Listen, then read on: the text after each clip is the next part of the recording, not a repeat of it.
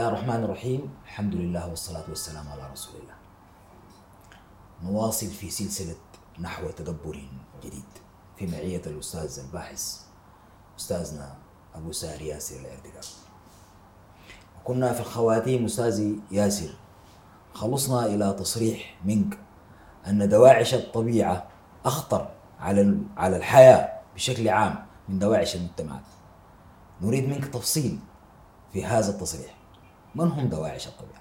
طيب بسم الله الرحمن الرحيم. آه، اسمح لي أن أقول لك أنا أعني ما أقول. دواعش الطبيعة أشد خطرا على حياتنا من دواعش المجتمعات وأعني بدواعش الطبيعة هم المولعون بالصيد البري الذين ينتهكون حرمات الطبيعة بصيد البر مقابل الشغف النفسي أو بنسميها نحن الهوى النفسي. المتعة النفسية. أنت تعلم تماما أنه قد يأتي شخص ويستأجر عربه بآلاف الدولارات وسفر ويذهب إلى الطبيعة أو يذهب إلى الغابة أو يذهب إلى الصحراء يقضي اياما وهو يصطاد. السؤال هل هو لرغبته في لحم الصيد؟ عاوز يستمتع عاوز يرفه عن نفسه. طيب يا سيدي أنت ما لقيت حاجة ترفه فيها نفسك وتروي بها شغفك وهواك إلا فساد البيئة؟ تفتكر هذا الموضوع ما عنده ضابط؟ ومن أخطر الكوارث اللي بتهدد لنا القضية دي هي عملية التطور ذاتها نفسها. هي ساهمت في انقراض الحياة البرية. تتكلم عن تطور أدوات الصيد؟ طبعا. ما هو الصيد في في العصور السابقة كان يتم عبر ال- ال- الأدوات البدائية جدا. بدائية. أو منها الشراك ومنها قد تكون الزبا الزبا. وهي الزبا هي كانت حفر تحفر على على حواف الأودية. أو في طرف الوادي بيحفروا شنو؟ حفر. وبيغطوا عليها بالعشب. بتجي الحيوانات تسقط. تسقط على الحفرة. تسقط في الحفر. ويتم الإمساك. ومنها القول بلغ السيل الزبا. بلغ السيل الزبا. هي كناية على أنه امتلأ بالماء إلى أن بلغ الحواف. من- منها المثل بلغ السيل الزبا إذا تريد أن تستعظم الأمر تقول بلغ السيل الزبا فكانت هذه الوسائل التي يتم بها صيد ال- البر الشراك الحفر الزبا ال- الحراب الأسهم والقوس.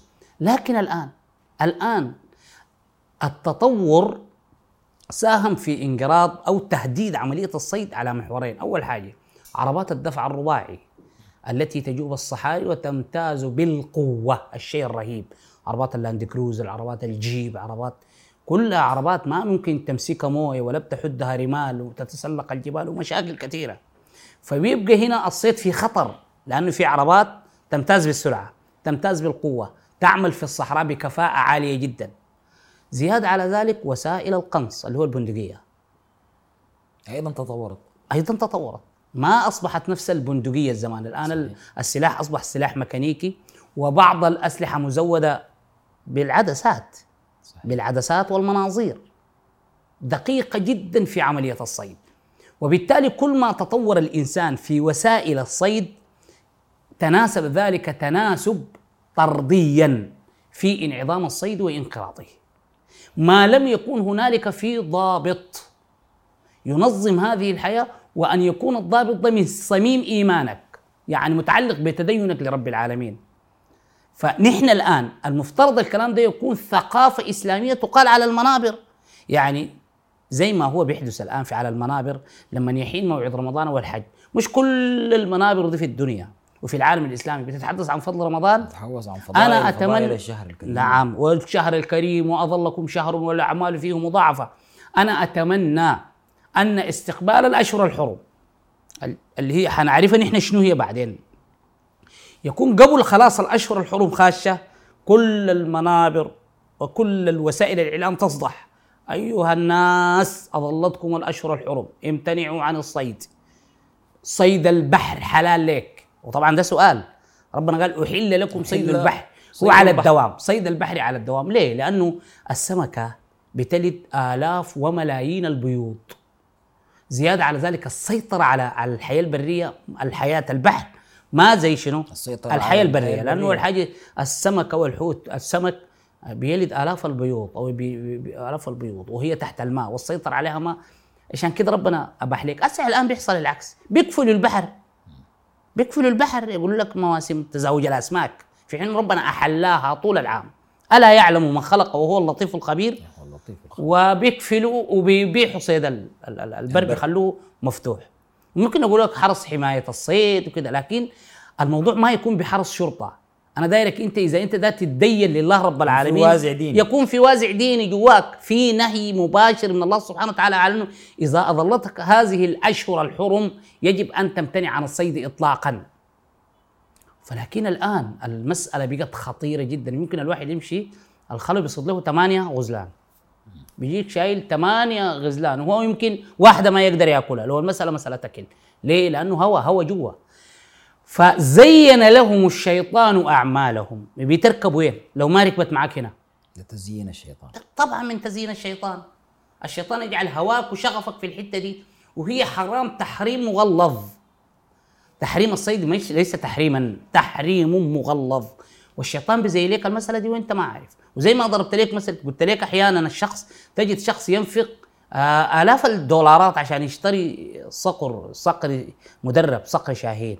صحيح. عشان يصيد به حبارة أو يصيد به أرنب لا تتجاوز العشر ريالات إلا أن يكون هو النفس. ومن عاد فينتقم الله منه. ولذلك نحن نتعرض للانتقام الآن. بالتصحر تكدس الناس على مساقط الأنهار نشوء الحرب. وكما ذكرت لك تقريبا في الحلقة ال- ال- بداية البرنامج أنا أعزي هذه الحرب التي تدور عندنا مثلا في السودان في غرب السودان عندها تعلق. ليه؟ أنا قلت لك غرب السودان ما قلت لك في سوريا. ده المحيط اللي أنا عايش, عايش فيه, فيه. وبعرفه. تخيل وانت انت ممكن تكون عارف الموضوع ده. تخيل كمية الجزم والمراكب التي تدخل سوق ليبيا سنويا وهي مصنعة من جلود الحيوانات. صحيح. تعرف الآن مركوب جلد النمر؟ جلد النمر الفراء بتاع النمر الفهد. المركوب بتاعه الآن بالسوداني مليار ونص. مليار و500 مليار و500 يعني 3000 دولار. صحيح. ده مركوب. وجلد النمر الواحد بيعمل ثمانية مراكب على حسب كلام الناس المتخصصين يعني. الواحد بس بيعمل ثمانية مراكب. فالواحد لو صاد نمر واحد طلع منه ثمانية مراكب. 24000 دولار. يلا السنة دي بينوم هو وأولاده. فبالتالي مستحيل يخللوا نمر يدب على وجه الأرض. المركوب عندك المراكب من الأصل أو جلد الثعبان يسموه الأصلة. صحيح. جلود الثعابين جلود النمور جلود الثيران البرية. كمية المراكب اللي بتدخل عندنا سوق غربي درمان في السنة من غرب السودان بالأطنان. صحيح. كل هذه القطيرات بتجي محملة. ليه؟ لأنه اعتمدوها عليها كوسيلة بتاعت معاش. طيب كيف نحن نحد مع أنه الشعب الدارفوري وأنت تعلم أنه شعبي متدين شعب جدا متدين جدا. وبيحب الدين صحيح. وأنهم كسوا الكعبة لكن ما في حد. وين المفكر والفقيه؟ اللي بيجي يقول لهم يا جماعة في أربع شهور مواسم تزاوج الحياة البرية دي الصيد بيكون حرام أكثر من شرب الخمر. في حد قال لهم الكلام ده؟ نحن دايرين الموضوع ده يكون ثقافة يكون في إعلامنا يكون في منابرنا. لأنه على الأقل يساهموا فلما حصل التصهر في الشمال الدارفوري اتجهوا يبقى في موسم الجفاف حيمشوا وين؟ اتجاه نهر الصوبات جنوبا. عشان عاوزين شنو؟ بحثا عن المياه.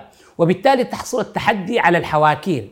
الحواكير التي تزرع يحصل عليها التعدي من القطعان وتنشب الحرب. المشاهدات. قتلتني وقتلتك. صحيح.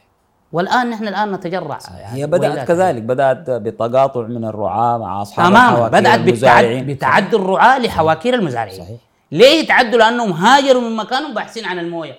الموية وقفت ليه؟ بلدهم الصحرت. الصحرت ليه؟ انعدم الصيد. الصيد انعدم ليه؟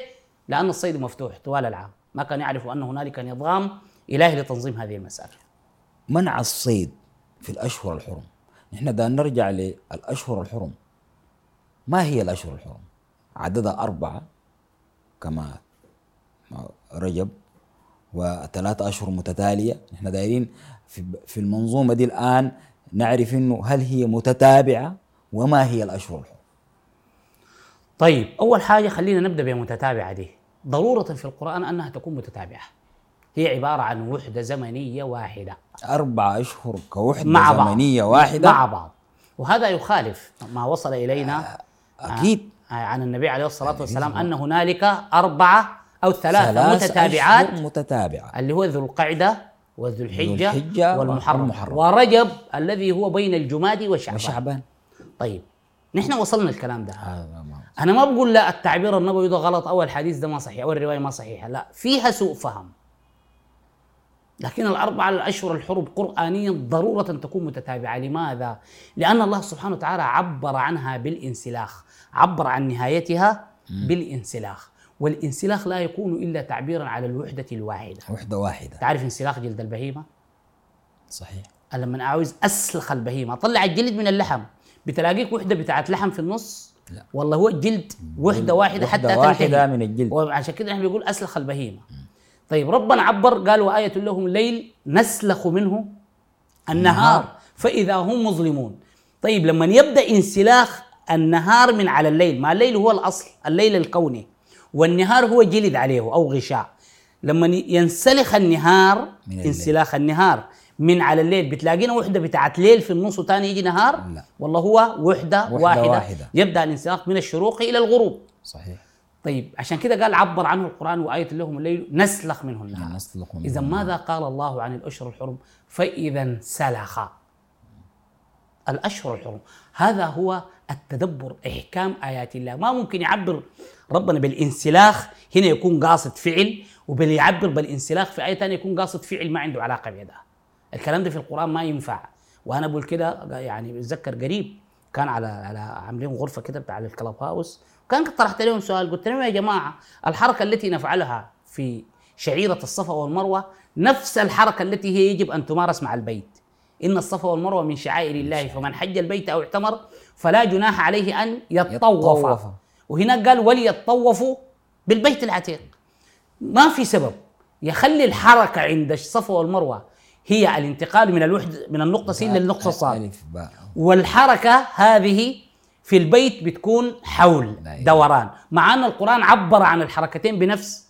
اللفظ. يلا ده في القرآن ما بيجي. ما ينفع. يبقى ده ما كتاب حكيم. إذا طالما أنه عبر بالأشهر على أنها فإذا انسلخت فالانسلاخ يكون للوحدة الواحدة الواحدة ده, ده مبدأ نحن لازم نثبته. حتى بعد ذاك الحال نجي نعرف أنه هي الأشهر دي هي شنو. وتثبت كيف. لأنه في ناس كثيرين بيعتقدوا أنه هي كانت ثابتة لكن التثبيت ده منعوا النبي عليه الصلاة والسلام أو تحديدا منعوا القرآن. لما حرم إنما النسي النسي بالآية إنما إنما إنما النسي زيادة زيادة في زيادة الكفر. في الكفر. ما هو ده الشيء المعروف أنه بيفتكروا أنه النبي أو القرآن في سورة التوبة هو الذي جاء عشان يحرم النسي طيب نحن لو دارين نفكك الآية دي الآية دي قالت إنما النسيء زيادة في الكفر. طيب ما هو النسيء؟ نعم النسيء زيادة في الكفر لكن النسيء ده هو شنو؟ هل هو شهر التقويم؟ طيب عشان نحن نفهم كلمة النسيء أنا حانتقل بك مباشرة على حاجة ثانية نحن ما تكلمنا فيها إلى الآن. اسمها الشهر الحرام. إذا أستاذ ياسر بمفردة الشهر الحرام. هذا تعريف مختلف. الشهر الحرام أنا هل عندي هو من الأشهر الحرم؟ أنا عندي الأشهر الحرم حاجة قضية والشهر الحرام قضية وراها إذا هذا التفاسير الحلقة القادمة. نعم. لاكتمال الزمن نعتذر لكل المشاهدين ونعد بمواصلة هذا الموضوع في الحلقة القادمة. شكرا جزيلا أستاذ ياسر. حتى جديد اللقاء. لكم منا خالص الود وأجل التقدير.